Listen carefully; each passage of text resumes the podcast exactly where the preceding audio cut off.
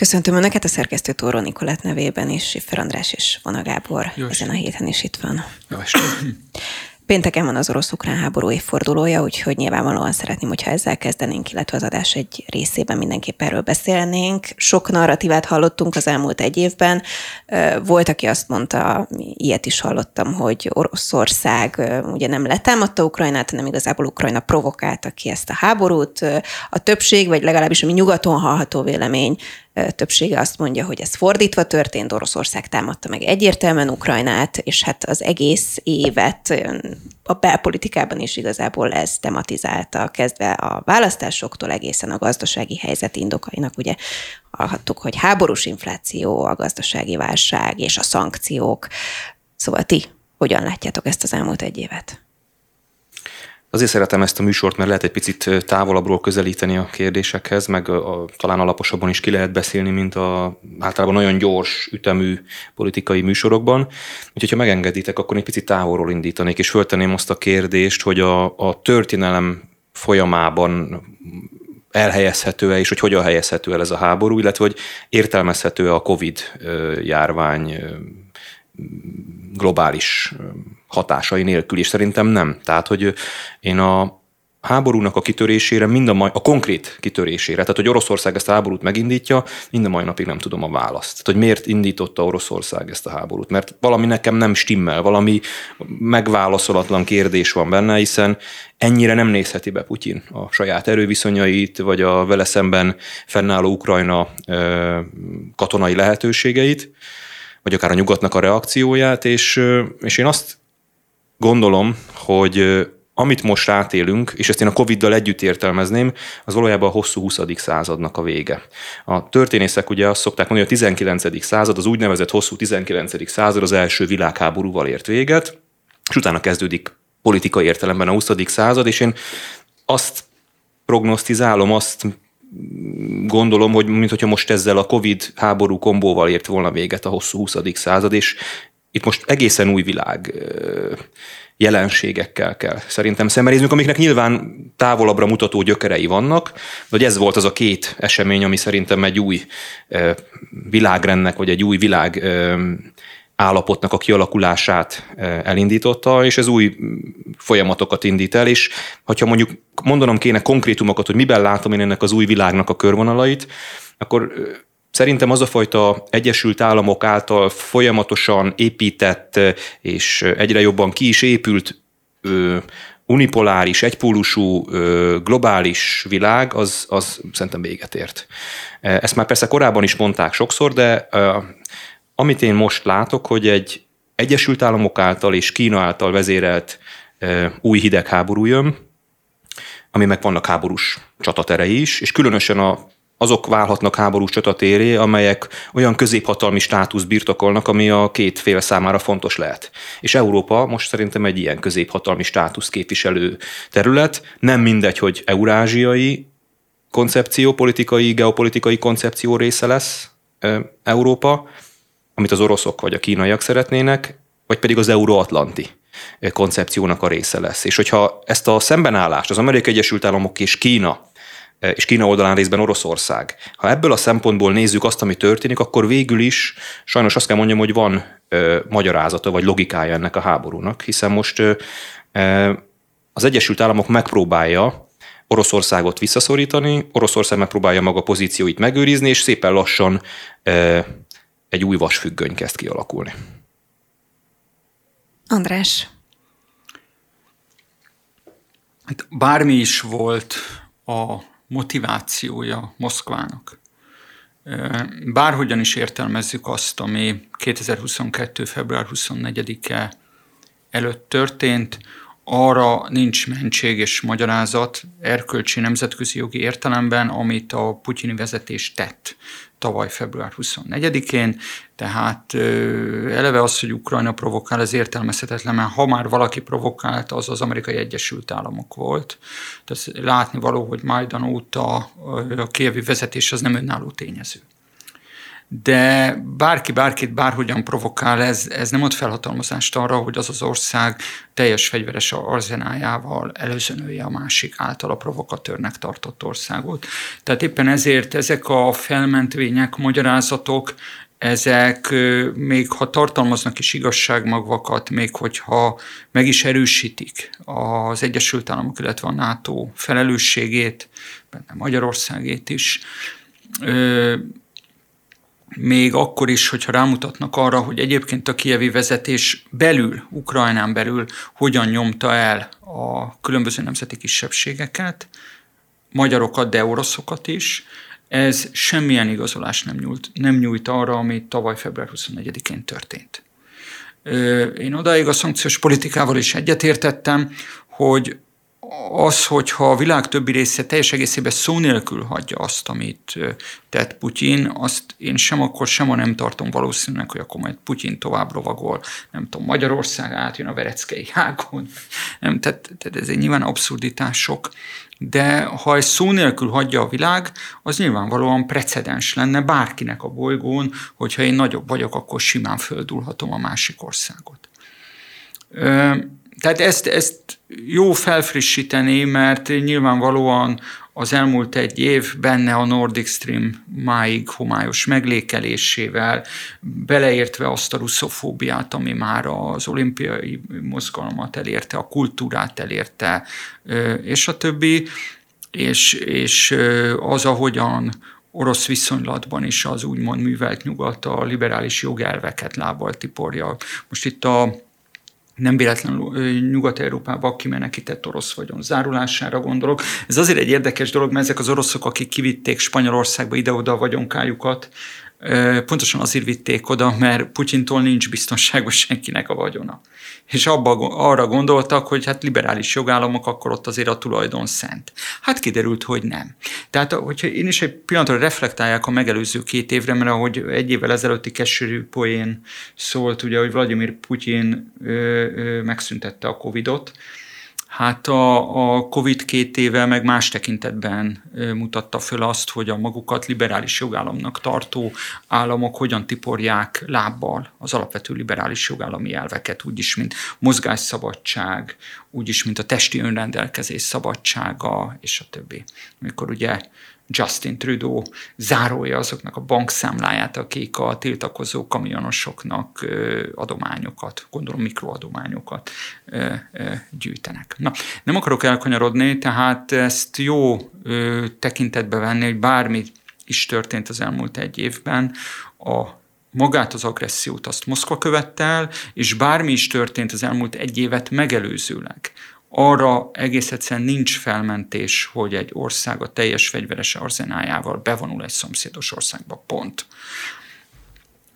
És ez akkor is így van, hogy ha a háború kezdetéért az orosz vezetést másra át nem hárítható felelősség terheli, az, hogy a háború viszont eszkalálódik, és a béke lassan már szitokszó a művelt nyugaton, és az Egyesült Államok és hű angol csatlósai mindent elkövettek annak érdekében, hogy a megindult béketárgyalások meg is szakadj, vagy tűzszüneti tárgyalások meg is szakadjanak az orosz és az ukrán fél között. Na ezért viszont már a nyugati hatalmakat is óriási felelősség terheli. Csak annyit reagálnék rá, mert talán lehet, hogy egy kicsit félreérthető volt, vagy, vagy nem fejtettem ki alaposan, mi is a Covid-nak a szerepe ebben a háborúban uh-huh. szerintem. Most már 2019 óta jó sok idő eltelt. Szerintem nyugodtan kijelenthetjük azt, hogy a Covid-ot nagyon nem jól kezeltük. Nyilván nem is tudtuk, talán a világ nem is tudta, hogy ezt hogyan kell jól kezelni. Ez volt a világtörténelme első globális élménye.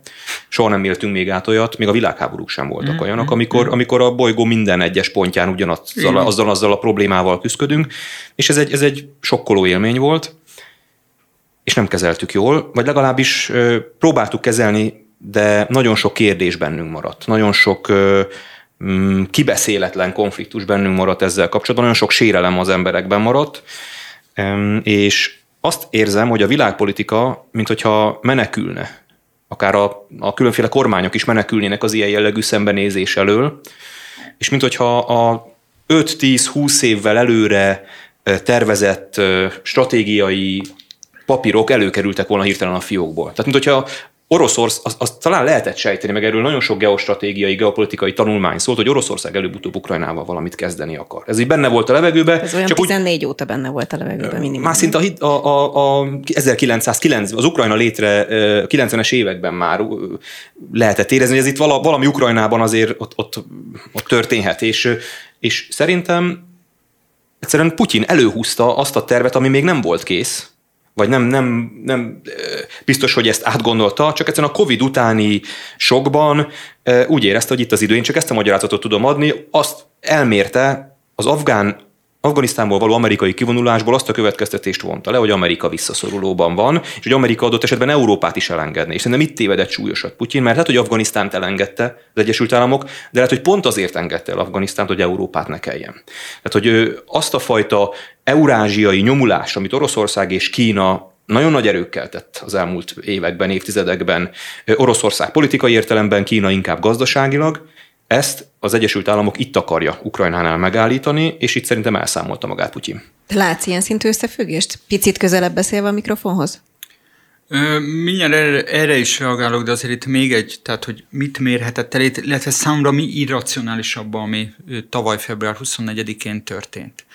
Hogy az oroszok, amiket felhánytorgattak, abban volt természetesen igazság, mármint ami a Donbassi oroszok helyzetét illeti, vagy a Krím vízellátását, hogy már akkor megkezdődik az amerikai expanzió Ukrajna irányába, amikor Oroszország abszolút a földön fekszik az ezredforduló körül.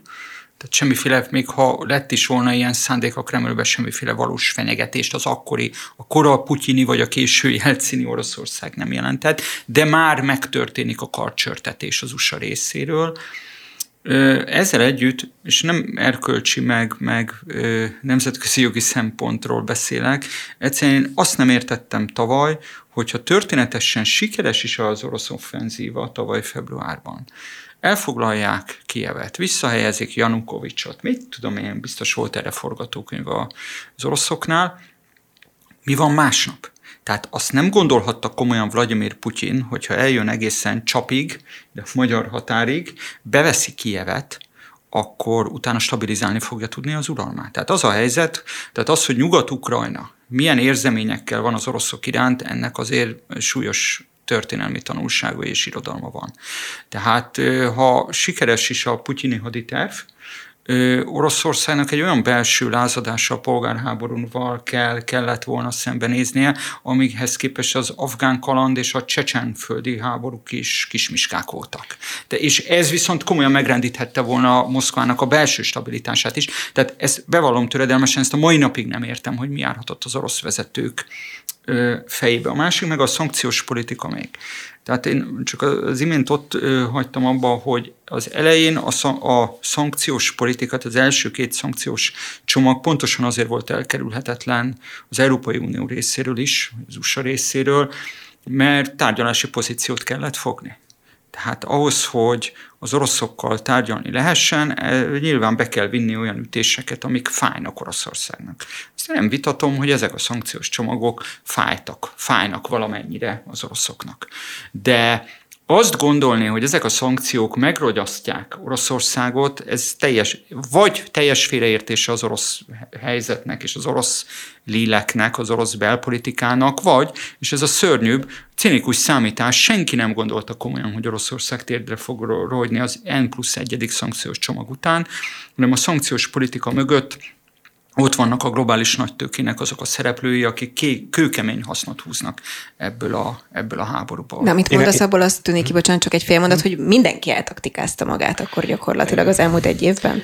Én, én a magam kis konteójából, vagy magam kis kont- kontextusából próbálom értelmezni, tehát hogyha abban van igazság, hogy az Egyesült Államok és Kína is jó ideje, meg az oroszok is arra készülnek, hogy lesz egy új vasfüggöny, akkor az lehet a magyarázata a háború elindításának. Én is egyébként én is irracionálisnak látom teljesen Putyinnak ezt a lépését, de ha mégis kell valamit találni, akkor az, hogy amikor ez a pillanat bekövetkezik, és a Covid miatt ezek a forgatókönyvek előbbre kerülnek, minél beljebb legyen Oroszország szempontjából Európában ez a vasfüggöny, és ne az ő érdekszférájában legyen. Tehát, hogy én ezt érzem emiatt, és ami szerintem újdonság, és ebben biztos, hogy lesz közöttünk vita Andrásra, vagy azt hiszem, hogy lesz, hogy ami, ami változás, az, hogy itt már nem a multinacionális tőke irányítja ezeket a folyamatokat. Tehát én amikor azt mondom, hogy új globális rend kezd kialakulni, abban én azt látom, azt is érzékelem, hogy mint hogy az Egyesült Államok politikai, kormányzati vagy állami része levonta volna a Kína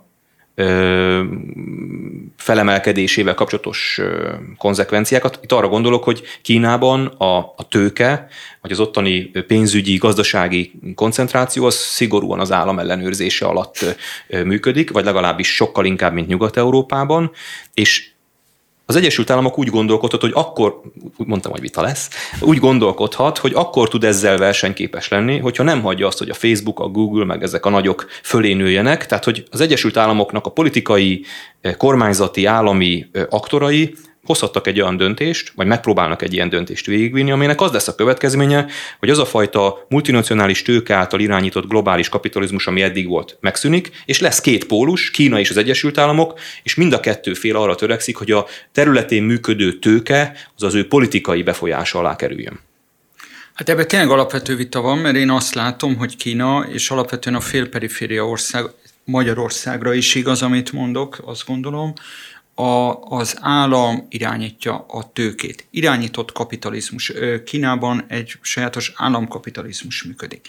Ehhez képest az amerikai Egyesült Államokban az egyszerűen nonsens, hogy az állam irányítsa a tőkét. Ott pont fordított a helyzet a centrum országaiban, és leginkább az amerikai Egyesült Államokban a politikai elit régen ezeknek a globális nagyvállalatoknak a zsebében van. Csak a globális nagy tőke sem homogén, különböző, nem csak iparágak, üzletágak, különböző tőkefrakciók vannak, akik között alkalmasint vannak érdekellentétek, ezt szépen le lehet játszani előválasztásokon, meg demokrata-republikánus mérkőzéseken, sőt, hát az Egyesült Államokban is vannak olyan tőkés frakciók, amelyek alapvetően viszont kevésbé a globális nyomulásban, hanem a tőke repatriálásában érdekeltek. A Trump jelenség azt gondolom, hogy innen érthető meg, de az iszonyat pontosan az, hogy itt már nem politikai döntéshozók tárgyalnak minden oldalon, Hát Gábor, csak nézd meg, hogy akár ha az USA-ról, akár az Európai Unióról beszélünk, most ha, hagyjuk is az ideológiai köntösöket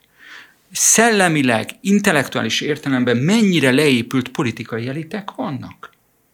Tehát, tehát De... érted? Tehát Joe Biden valamikor szebb napokat megért, viszonylag középszerű szenátor volt, ma meg, hát tessék megnézni a fotókat Kievből, Varsóból, hát tényleg, Leonid Brezhnev fénykorát idézik ezek a fényképek, és hogyha megnézed, hogy az Európai Unióban ma milyen minőségű politikai vezetők vannak, ez egy tragédia, és nem is, nem is Adenauerre meg De Gaulle-ra gondolok, csak a, a gyerekkoromban, amikor Schmidt kancellár, meg Giscard d'Estaing, Mitterrand, meg Thatcher asszony, meg ezek szolgáltak, tehát ezek, ezek akár csak Helmut Kohl is még, ezek valakik voltak, hogy ki ma a német meg az osztrák kancellár.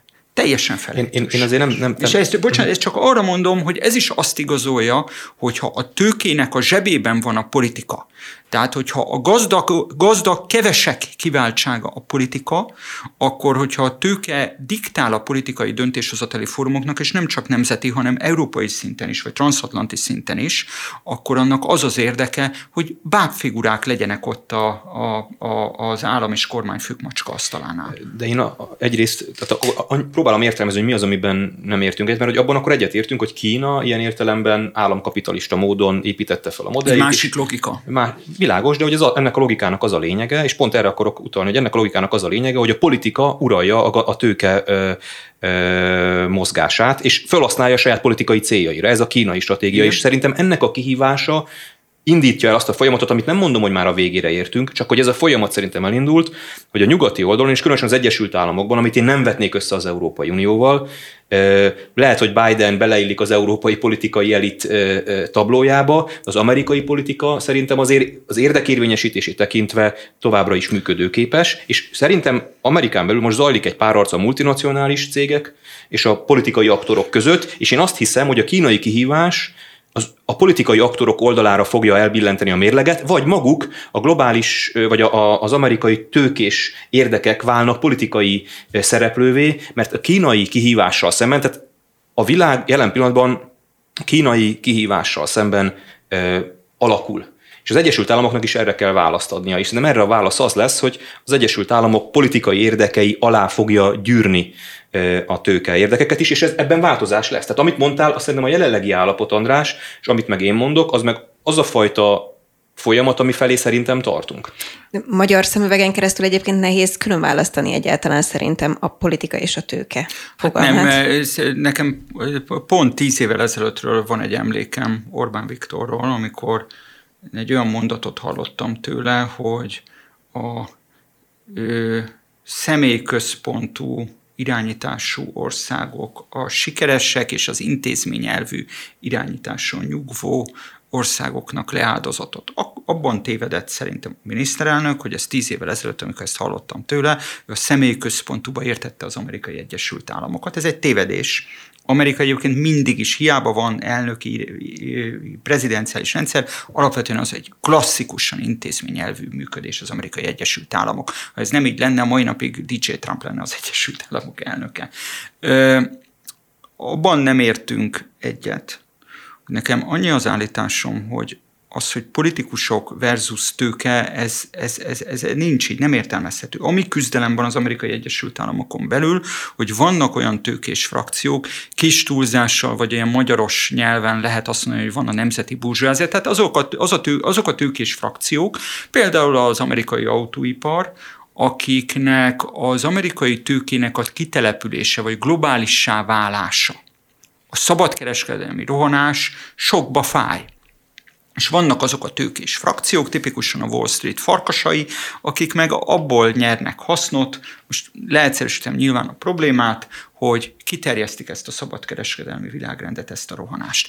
És az Egyesült Államokon belüli küzdelmek nagyjából erre vezethetőek szerintem vissza. Én pusztán annyi állítást fogalmaztam meg az imént, hogy akkor, amikor a nagy tőke így bekebelezi a politikai dönt, a, demo, a látszólag demokratikus döntéshozatalt, a demokratikus paravánokba így bele, beleeszi magát, akkor nincs szüksége csak önálló akarat érvényesítésre képes politikusokkal. Csak hogy a COVID kapcsolatra, amit az Anikó felvetett, azért csak válaszoljak.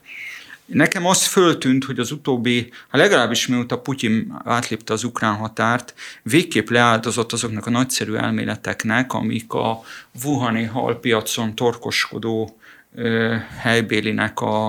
a denevérfogyasztási dene, denevérfogyasztás, így, így van, vezették vissza. Tehát leginkább az elmúlt másfél évben leginkább kussolás van arról, hogy hogy keletkezett ez a Covid, miközben a Gábornak abban teljesen igaza van, hogy az emberiség történetében példátlan az, ami történt, hiszen valóban a világháborúak, a világháborúk bármennyire borzalmasak voltak, az ember áldozat és a kegyetlenség és a többi, és a többi, megaláztatások ö, nem voltak. Bár, bármennyire gondoljuk, mint Közép-Európából, nem volt világméretű élmény. Tehát nem tudom, a... a az új-zélandi nem sokat érte. Hát, hogy a ruandai, vagy az hát nem véletlenül menekültek csomóan Dél-Amerikába, ugye?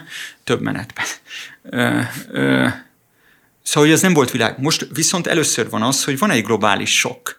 Új-Zélandon, Ruandában, Argentinában pontosan ugyanazok a hírek mennek, ugyanattól félnek, ugyanazokat az intézkedéseket alkalmazzák a kormányok, mint Közép-Európában. Szóval a, a amerikai ö, érdekek megfejtésére nyilván ebből a stúdióból nehéz ö, vállalkozni. De én próbálom ezt ilyen józan paraszt észre végig gondolni. Érdeke lehet-e a, az úgynevezett globális tőkének, amiről szoktunk beszélni, András, érdeke lehet-e ez a háború? Érdeke lehet-e a Kínával fokozódó Hadiparnak? Újjáépítés? Jó, persze, persze, de, de, de azért én azt gondolom, hogy, hogy oké. Okay, a földrablóknak? Jó, oké, okay, lehet érdekel, de szerintem azt gondolom, hogy egy ilyen békés növényevőkre épülő világrend, ahol, ahol lehet kereskedni és vinni mindenféle szolgáltatást a világ egyik pontjából a másikba, az talán még nagyobb biznisz. De aztán lehet, hogy tévedek. Szerintem az történt, hogy a, az amerikai vagy nyugati ihletettségű globális nagytőke beleütközött Kínába. Kínának nem ez a koncepciója. És én meg, megint csak azt mondom, hogy Kína koncepciója rákényszerítette az Egyesült Államokat, vagy rá fogja kényszeríteni arra az Egyesült Államokat, hogy újra gondolja ezt az egész politikát, és ezt szerintem túlnő, túlnő Trumpon, meg Bidenem, meg a, az éppen soros amerikai elnököm.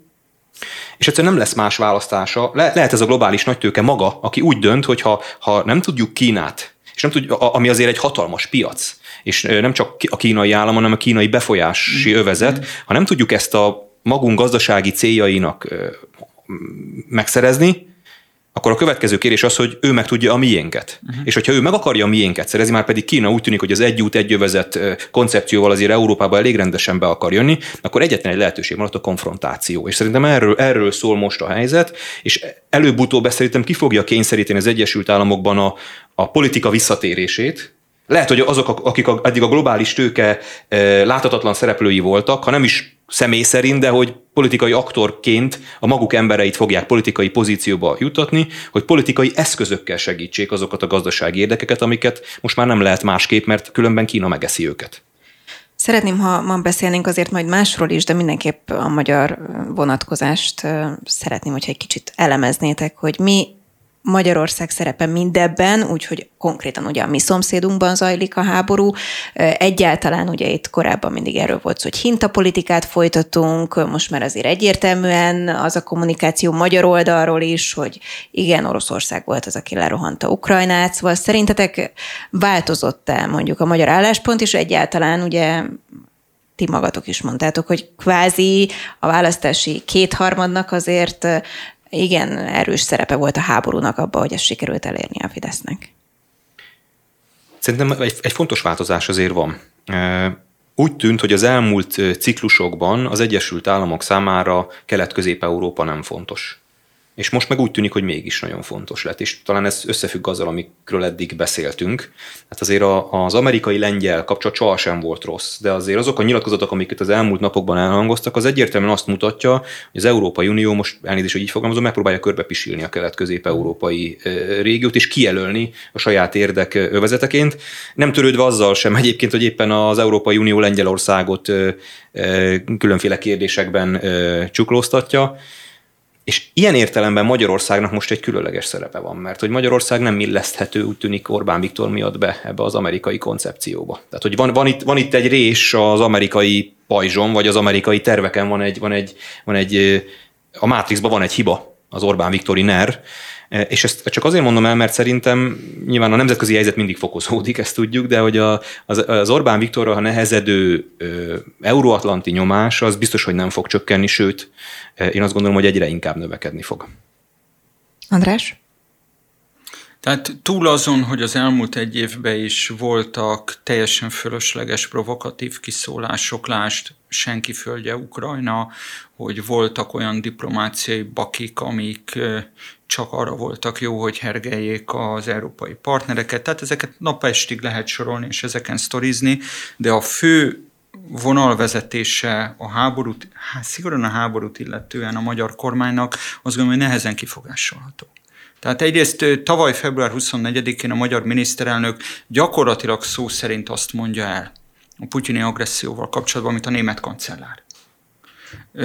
Magyarország, a hivatalos Magyarország, most nem a tárcaírokról beszélek, a hivatalos Magyarország, a miniszterelnök, a köztársasági elnök, a külügyminiszter olyat, ami Putyint, a putyini vezetést fölmenteni az agresszió tekintetében nem mondott. De ugyanakkor az, hogy Magyarország nem kíván szolgai módon behajolni az atlantista követeléseknek, azt szerintem nem hogy helyes, de ha úgy tetszik a politikai túlélése, lásd még a ö, tavaly április harmadiki választási eredményt. Tehát, hogyha ma Magyarországon azt mondja egy kormány, hogy igen, támogat, nem, mi az, hogy támogatjuk, előjárunk abba, hogy megszakítsunk minden energetikai együttműködést Oroszországgal. Persze, mi önként lettekerjük mondjuk a kőolajvezetéket, gázvezetéket és a többi, akkor mi van utána? Tehát, és ez teljesen mindegy, hogy ki a magyar miniszterelnök. Én itt ebbe a műsorban is fél évvel ezelőtt elmondtam, hogy nem véletlen az, hogy a rendszerváltás után gyakorlatilag egyetlen olyan kormányzati ciklus volt, amikor teljesen megfagyott a magyar-orosz viszony, az az első Orbán kormány 1998 és 2002 között. Mert Antaltól Gyurcsányig, miközben Antalra igazán nem lehet azt mondani, hogy különösebben szívlelte volna az, or- az oroszokat, sőt, akkor még szovjet még Gorbacsov volt, amikor ő miniszterelnök lett. De, hogy mondjam, vannak kőkemény realitások, amiben mozogni kell. Mondom ezt úgy, hogy persze én szívem szerint már csak hát nem én kormányzok, ugye már leraknék, és hát én ezért korholom is a jelenlegi kabinetet 12 év után egy olyan tervet, ami egy, fölvázol egy olyan pályát Magyarországnak, amelyik le tud, le tud válni a, nem egyszerűen az orosz vezetékről, hanem egyáltalán a fosszilis energiáról. Na de ez máról holnapra nem tudja Magyarország, a magyar háztartások erre nem tudnak máról holnapra re- leállni.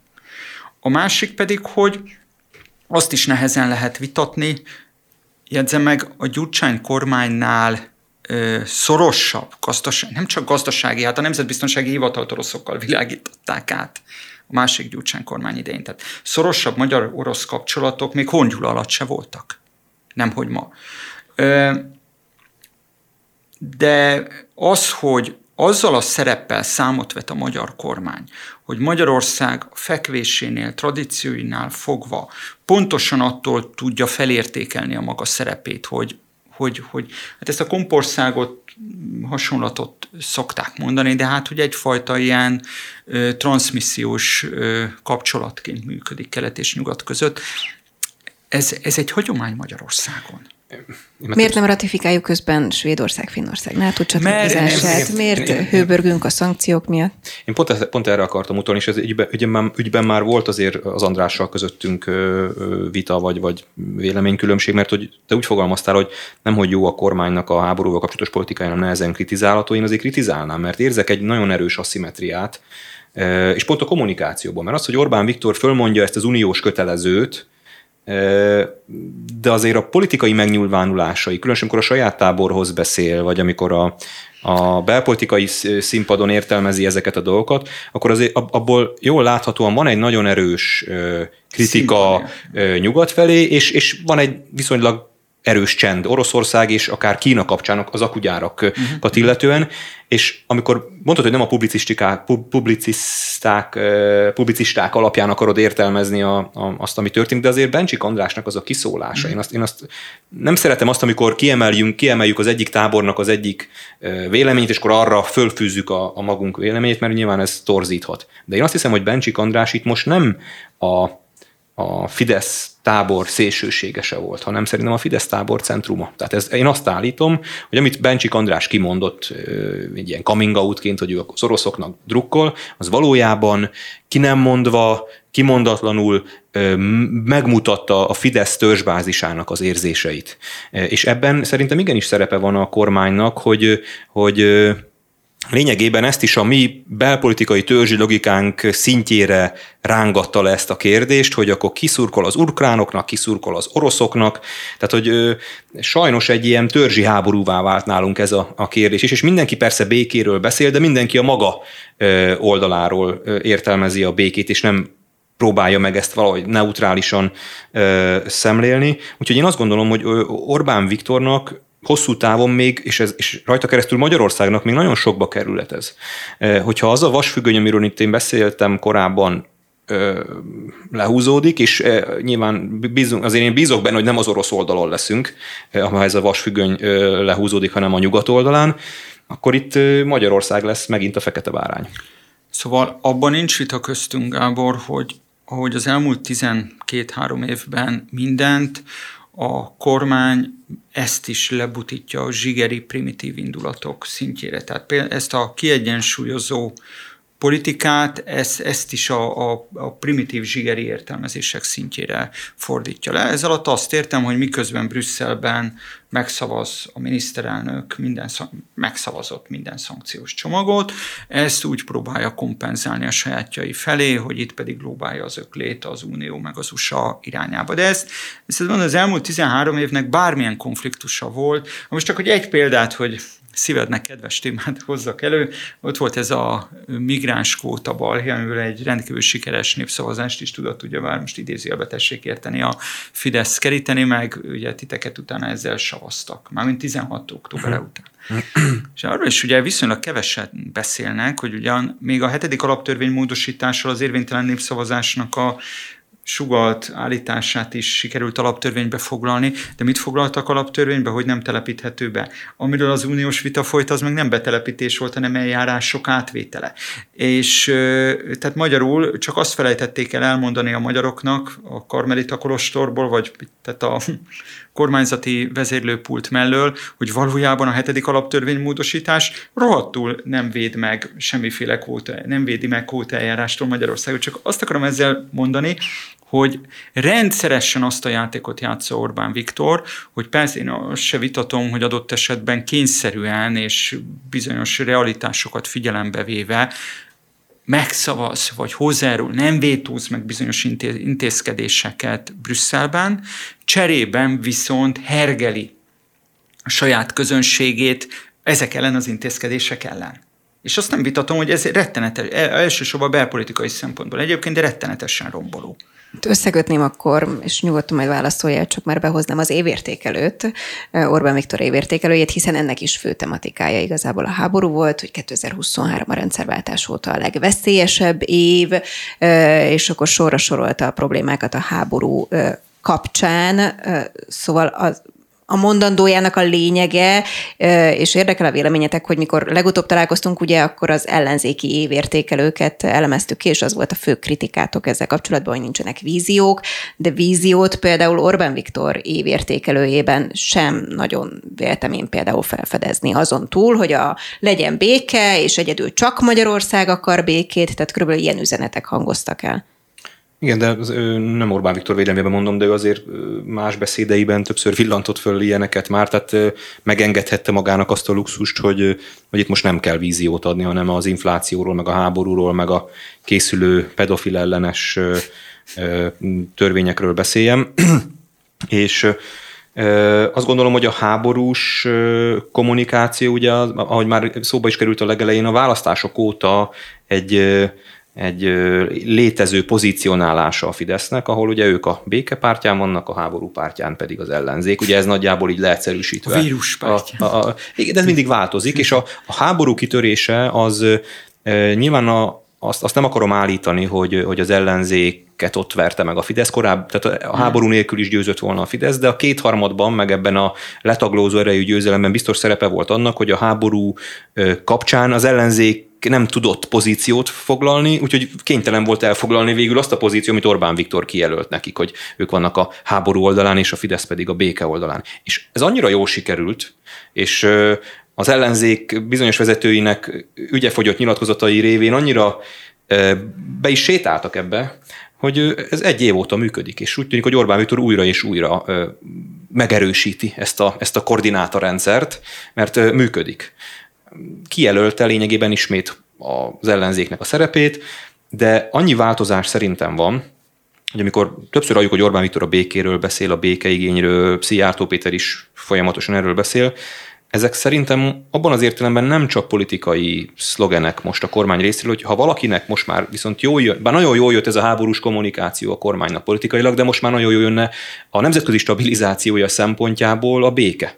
Tehát Orbán Viktornak a politikája arra épült, hogy béke van, és ő ebben a egyébként feszült, de mégiscsak bék, békés, legalábbis fegyverek nem dörögtek világban, ő ilyen csiki-csuki játékot játszhat, hogy egyszer itt vagyok, egyszer ott vagyok, ide is beteszem a kártyáimat, oda is beteszem a kártyáimat, a német autóiparnak is megteszem, amit kérnek, az oroszoknak is megteszem, amit kérnek, kicsit segítem Kínát is, kicsit segítem Törökországot is, és lényegében Orbán Viktor minden számunkra releváns, vagy a Kárpát-medencére hatást gyakorolni tudó nagyhatalommal valamilyen lekötelezettséget ki tudott alakítani, és a háború ezt most keresztül vágta ezt a politikát. Tehát szerintem Orbán Viktor szeretne visszatérni a, ahhoz, a, ahhoz a világhoz, ahol ezeket a játékait, meg ezeket a e, kártyáit újra tudja keverni.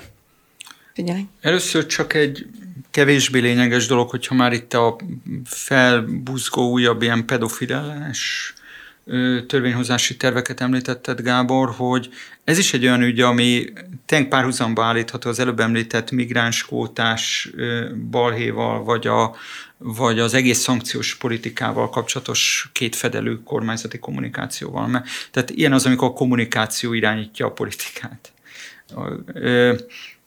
Tehát kommunikáció vezérelte a politika, mert hogy ebbe a pedagógiai asszisztens ügyben, tehát ez a furcsa hajlamú pedagógiai asszisztens ügyében, ugye az is napvilágot látott, hogy az űrge ezeket a eléggé guztustalan nyilvános videóit évek óta tolja bárki számára elérhetően, sőt, ami súlyosbítja a helyzetet, hogy az űrge ellen már bejelentések a klik mint tartó felé már évekkel ezelőtt érkeztek. Ki a felelős azért, hogy közben ez az űrge továbbra is gyerekek között dolgozhatott? Hát a kormány. Beszél erről bárki? Nem.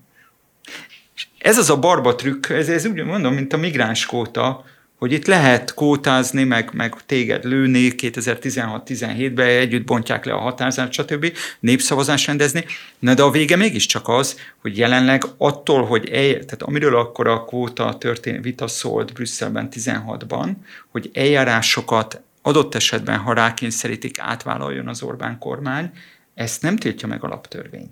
És no, folyamatosan ez a barba trükk, ami jellemzi az Orbáni politikát, tehát mondom, amit ennek a Bita, nevű embernek a, az ügyében is látunk. De ami a beszédet, vagy a beszéd egyéb részeit illeti. Hát igen, tehát a, én csatlakoznék abba a Gáborhoz, hogy Orbán abba a kellemes vagy kellemetlen helyzetben van az ellenzéki vezetőkhöz képest, hogy Orbán Viktor egy személybe ezt a pártot, már mint a Fidesz változó nevű Fiatal Demokraták Szövetségét, vagy öregedő Fiatal Demokraták Szövetségét, változó elnevezéseket gyakorlatilag évtizedek óta uralja. Tehát a saját pártját. Tudsz ilyen ellenzéki vezetőt mondani? Nem. De ez hagyján, hogy a saját pártját uralja évtizedek óta, de már a második évtizede uralkodik az országon döntően két alkotmányozó többséggel.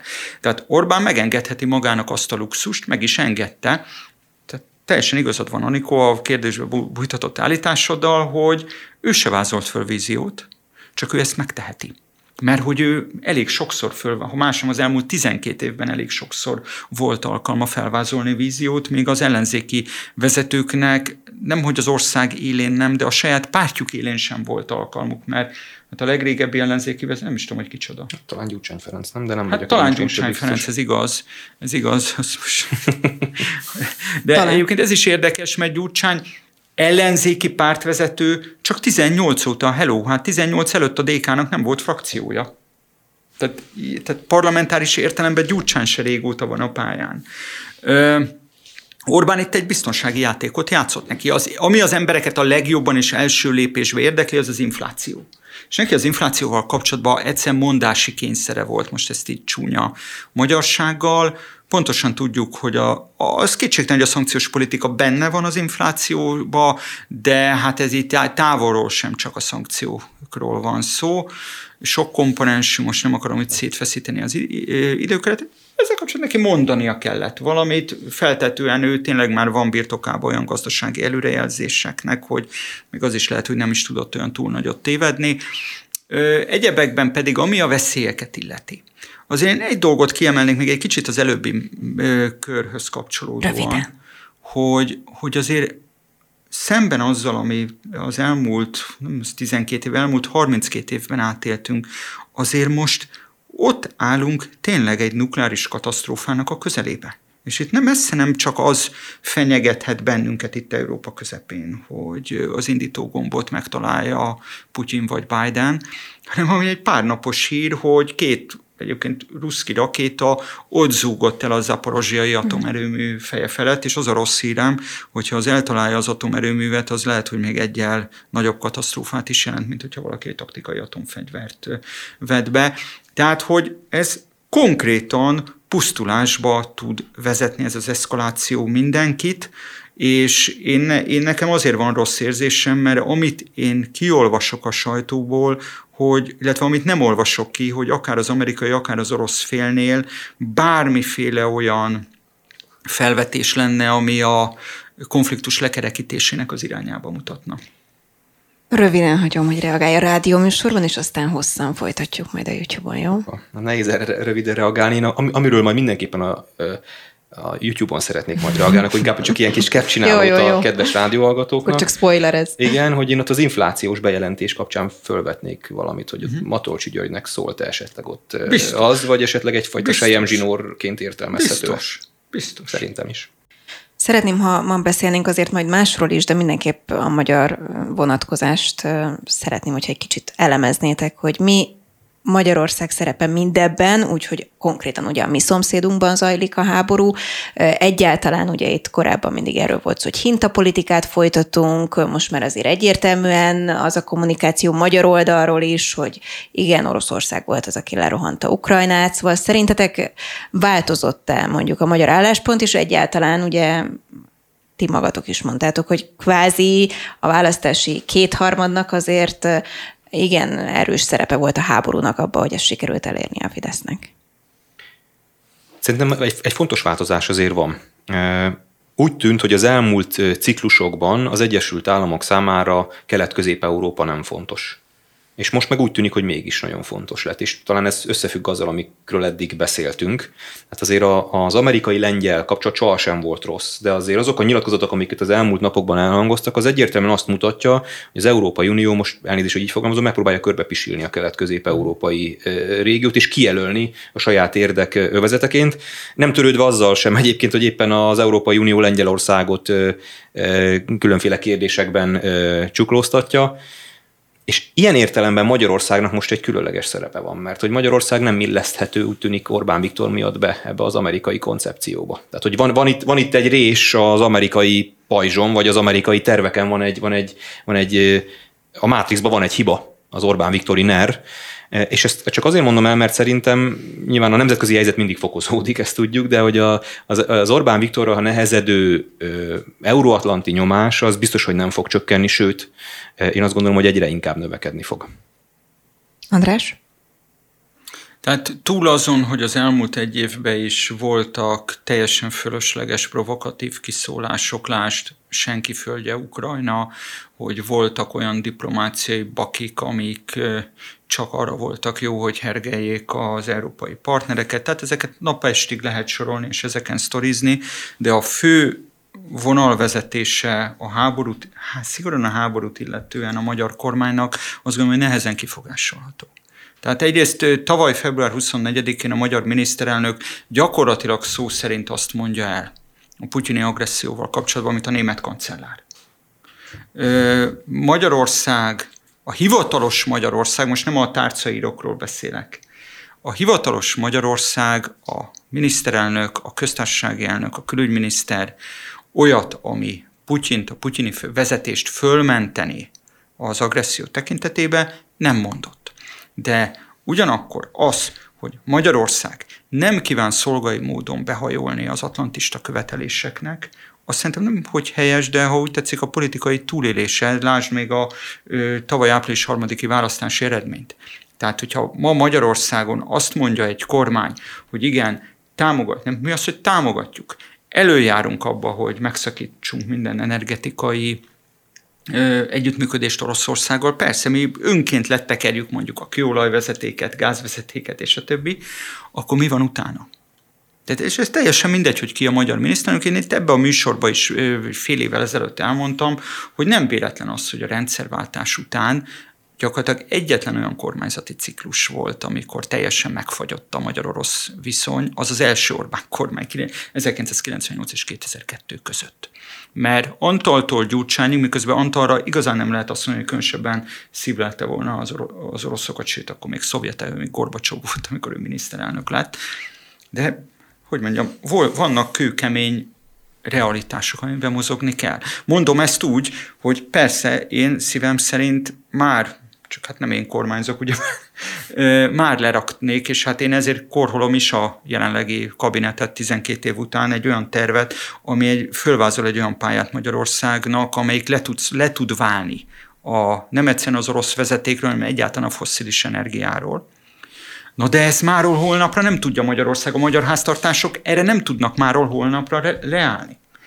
A másik pedig, hogy azt is nehezen lehet vitatni, jegyzem meg, a Gyurcsány kormánynál ö, szorosabb gazdaság, nem csak gazdasági, hát a Nemzetbiztonsági Hivatalt oroszokkal világították át a másik Gyurcsány kormány idején. Tehát szorosabb magyar-orosz kapcsolatok még hongyul alatt se voltak. Nem, hogy ma.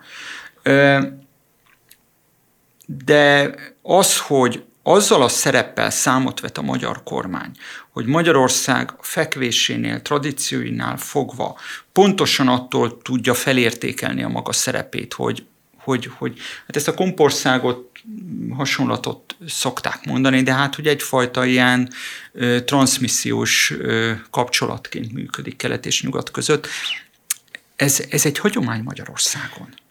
Miért nem ratifikáljuk közben Svédország, Finnország NATO csatlakozását? Miért hőbörgünk a szankciók miatt? Én pont, pont erre akartam utalni, és ez ügyben, ügyben, ügyben már volt azért az Andrással közöttünk vita vagy, vagy véleménykülönbség, mert hogy te úgy fogalmaztál, hogy nem hogy jó a kormánynak a háborúval kapcsolatos politikája, nem nehezen kritizálható, én azért kritizálnám, mert érzek egy nagyon erős aszimetriát, és pont a kommunikációban, mert az, hogy Orbán Viktor fölmondja ezt az uniós kötelezőt, de azért a politikai megnyilvánulásai, különösen amikor a saját táborhoz beszél, vagy amikor a, a belpolitikai színpadon értelmezi ezeket a dolgokat, akkor azért abból jól láthatóan van egy nagyon erős kritika nyugat felé, és, és van egy viszonylag erős csend Oroszország és akár Kína kapcsán az akugyárakat uh-huh. illetően, és amikor mondtad, hogy nem a publicisták, publicisták alapján akarod értelmezni a, a, azt, ami történt, de azért Bencsik Andrásnak az a kiszólása. Én azt, én azt nem szeretem azt, amikor kiemeljünk, kiemeljük az egyik tábornak az egyik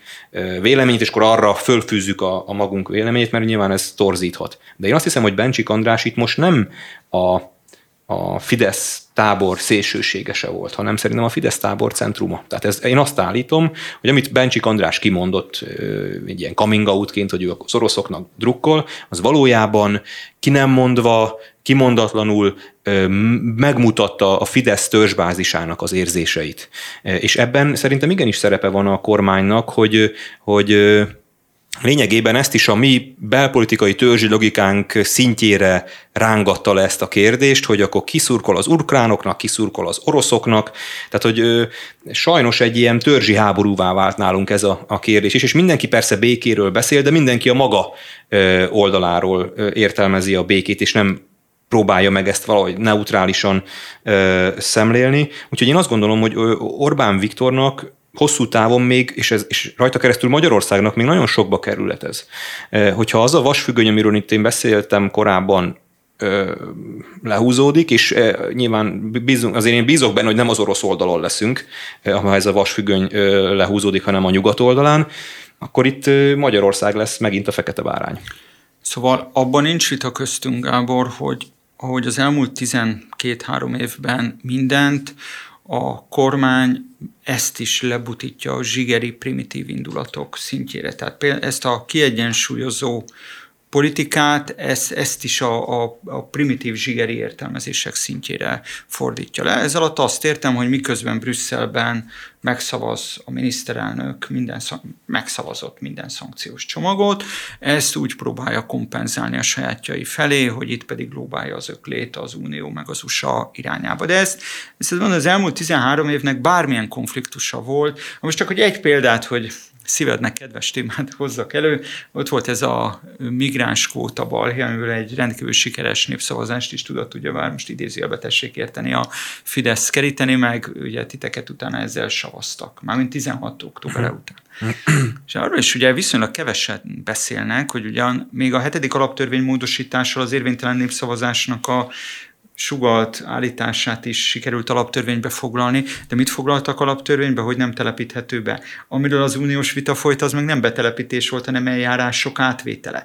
És tehát magyarul csak azt felejtették el elmondani a magyaroknak a Karmelita Kolostorból, vagy tehát a kormányzati vezérlőpult mellől, hogy valójában a hetedik alaptörvény módosítás rohadtul nem véd meg semmiféle kóta, nem védi meg kóta eljárástól Magyarországot. Csak azt akarom ezzel mondani, hogy rendszeresen azt a játékot játsza Orbán Viktor, hogy persze én azt se vitatom, hogy adott esetben kényszerűen és bizonyos realitásokat figyelembe véve megszavaz, vagy hozzájárul, nem vétóz meg bizonyos intézkedéseket Brüsszelben, cserében viszont hergeli a saját közönségét ezek ellen az intézkedések ellen.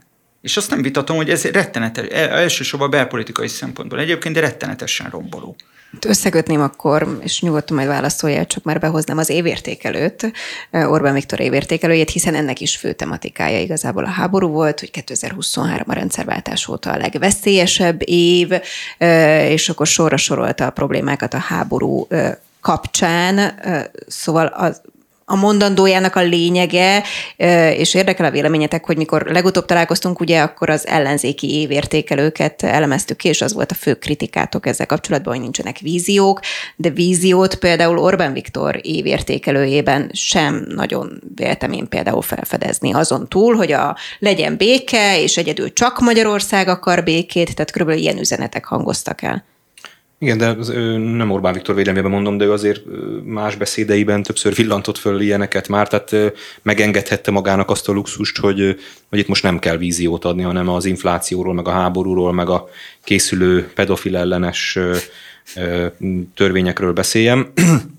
És azt gondolom, hogy a háborús kommunikáció, ugye, ahogy már szóba is került a legelején, a választások óta egy egy létező pozícionálása a Fidesznek, ahol ugye ők a békepártyán vannak, a háború pártyán pedig az ellenzék. Ugye ez nagyjából így leegyszerűsítve. A vírus A, a, a, igen, de ez mindig változik, és a, a háború kitörése az e, nyilván a, azt, azt nem akarom állítani, hogy, hogy az ellenzéket ott verte meg a Fidesz korábban, tehát a háború nélkül is győzött volna a Fidesz, de a kétharmadban, meg ebben a letaglózó erejű győzelemben biztos szerepe volt annak, hogy a háború kapcsán az ellenzék nem tudott pozíciót foglalni, úgyhogy kénytelen volt elfoglalni végül azt a pozíciót, amit Orbán Viktor kijelölt nekik, hogy ők vannak a háború oldalán, és a Fidesz pedig a béke oldalán. És ez annyira jól sikerült, és az ellenzék bizonyos vezetőinek ügyefogyott nyilatkozatai révén annyira be is sétáltak ebbe, hogy ez egy év óta működik, és úgy tűnik, hogy Orbán Viktor újra és újra megerősíti ezt a, ezt a koordinátorrendszert, mert működik kijelölte lényegében ismét az ellenzéknek a szerepét, de annyi változás szerintem van, hogy amikor többször halljuk, hogy Orbán Viktor a békéről beszél, a békeigényről, Szijjártó Péter is folyamatosan erről beszél, ezek szerintem abban az értelemben nem csak politikai szlogenek most a kormány részéről, hogy ha valakinek most már viszont jó jön, bár nagyon jól jött ez a háborús kommunikáció a kormánynak politikailag, de most már nagyon jól jönne a nemzetközi stabilizációja szempontjából a béke. Tehát Orbán Viktornak a politikája arra épült, hogy béke van, és ő ebben a egyébként feszült, de mégiscsak bék, békés, legalábbis fegyverek nem dörögtek világban, ő ilyen csiki-csuki játékot játszhat, hogy egyszer itt vagyok, egyszer ott vagyok, ide is beteszem a kártyáimat, oda is beteszem a kártyáimat, a német autóiparnak is megteszem, amit kérnek, az oroszoknak is megteszem, amit kérnek, kicsit segítem Kínát is, kicsit segítem Törökországot is, és lényegében Orbán Viktor minden számunkra releváns, vagy a Kárpát-medencére hatást gyakorolni tudó nagyhatalommal valamilyen lekötelezettséget ki tudott alakítani, és a háború ezt most keresztül vágta ezt a politikát. Tehát szerintem Orbán Viktor szeretne visszatérni a, ahhoz, a, ahhoz a világhoz, ahol ezeket a játékait, meg ezeket a e, kártyáit újra tudja keverni. Figyelj. Először csak egy kevésbé lényeges dolog, hogyha már itt a felbuzgó újabb ilyen pedofileles törvényhozási terveket említetted, Gábor, hogy ez is egy olyan ügy, ami tényleg párhuzamba állítható az előbb említett migránskótás balhéval, vagy a, vagy az egész szankciós politikával kapcsolatos kétfedelő kormányzati kommunikációval. Mert, tehát ilyen az, amikor a kommunikáció irányítja a politikát. Tehát kommunikáció vezérelte a politika, mert hogy ebbe a pedagógiai asszisztens ügyben, tehát ez a furcsa hajlamú pedagógiai asszisztens ügyében, ugye az is napvilágot látott, hogy az űrge ezeket a eléggé guztustalan nyilvános videóit évek óta tolja bárki számára elérhetően, sőt, ami súlyosbítja a helyzetet, hogy az űrge ellen már bejelentések a klik mint tartó felé már évekkel ezelőtt érkeztek. Ki a felelős azért, hogy közben ez az űrge továbbra is gyerekek között dolgozhatott? Hát a kormány. Beszél erről bárki? Nem. És ez az a barba trükk, ez, ez úgy mondom, mint a migránskóta, hogy itt lehet kótázni, meg, meg téged lőni 2016-17-ben, együtt bontják le a határzát, stb. népszavazás rendezni, Na de a vége mégiscsak az, hogy jelenleg attól, hogy el, tehát amiről akkor a kvóta történ, vita szólt Brüsszelben 16-ban, hogy eljárásokat adott esetben, ha rákényszerítik, átvállaljon az Orbán kormány, ezt nem tiltja meg alaptörvény. És no, folyamatosan ez a barba trükk ami jellemzi az Orbáni politikát, tehát mondom, amit ennek a Vita nevű embernek a, az ügyében is látunk. De ami a beszédet, vagy a beszéd egyéb részeit illeti. Hát igen, tehát a, én csatlakoznék abba a Gáborhoz, hogy Orbán abba a kellemes vagy kellemetlen helyzetben van az ellenzéki vezetőkhöz képest, hogy Orbán Viktor egy személybe ezt a pártot, már mint a Fidesz változó nevű Fiatal Demokraták Szövetségét, vagy öregedő Fiatal Demokraták Szövetségét, változó elnevezéseket gyakorlatilag évtizedek óta uralja. Tehát a saját pártját. Tudsz ilyen ellenzéki vezetőt mondani? Nem. De ez hagyján, hogy a saját pártját uralja évtizedek óta, de már a második évtizede uralkodik az országon döntően két alkotmányozó többséggel. Tehát Orbán megengedheti magának azt a luxust, meg is engedte, teljesen igazad van, Anikó, a kérdésbe bújtatott állításoddal, hogy ő se vázolt föl víziót, csak ő ezt megteheti. Mert hogy ő elég sokszor föl, ha másom az elmúlt 12 évben elég sokszor volt alkalma felvázolni víziót, még az ellenzéki vezetőknek nem, hogy az ország élén nem, de a saját pártjuk élén sem volt alkalmuk, mert hát a legrégebbi ellenzéki vezető, nem is tudom, hogy kicsoda. Hát, talán Gyurcsány Ferenc, nem? De nem hát talán Gyurcsány Ferenc, ez igaz. Ez igaz. De talán. egyébként ez is érdekes, mert Gyurcsány ellenzéki pártvezető csak 18 óta, hello, hát 18 előtt a DK-nak nem volt frakciója. Tehát, tehát parlamentáris értelemben Gyurcsán se régóta van a pályán. Ö, Orbán itt egy biztonsági játékot játszott neki. Az, ami az embereket a legjobban és első lépésbe érdekli, az az infláció.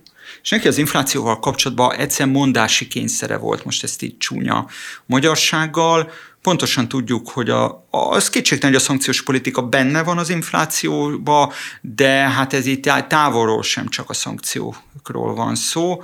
Sok komponens, most nem akarom itt szétfeszíteni az időkeret, ezzel kapcsolatban neki mondania kellett valamit, feltetően ő tényleg már van birtokában olyan gazdasági előrejelzéseknek, hogy még az is lehet, hogy nem is tudott olyan túl nagyot tévedni. Egyebekben pedig, ami a veszélyeket illeti. Azért én egy dolgot kiemelnék még egy kicsit az előbbi körhöz kapcsolódóan. Röviden. Hogy, hogy azért szemben azzal, ami az elmúlt nem 12 év, elmúlt 32 évben átéltünk, azért most ott állunk tényleg egy nukleáris katasztrófának a közelébe. És itt nem messze nem csak az fenyegethet bennünket itt Európa közepén, hogy az indító gombot megtalálja Putyin vagy Biden, hanem ami egy pár napos hír, hogy két egyébként ruszki rakéta ott zúgott el a zaporozsiai atomerőmű feje felett, és az a rossz hírem, hogyha az eltalálja az atomerőművet, az lehet, hogy még egyel nagyobb katasztrófát is jelent, mint hogyha valaki egy taktikai atomfegyvert vet be. Tehát, hogy ez konkrétan pusztulásba tud vezetni ez az eszkaláció mindenkit, és én, én nekem azért van rossz érzésem, mert amit én kiolvasok a sajtóból, hogy, illetve amit nem olvasok ki, hogy akár az amerikai, akár az orosz félnél bármiféle olyan felvetés lenne, ami a konfliktus lekerekítésének az irányába mutatna. Rögtön folytatjuk a YouTube-on a rádió hallgatóknak. Köszönjük szépen a figyelmet a szerkesztő Tóró Nikolát nevében is, Kamár Jonatán és Gátai Kristóf kollégámnak pedig köszönöm a segítséget.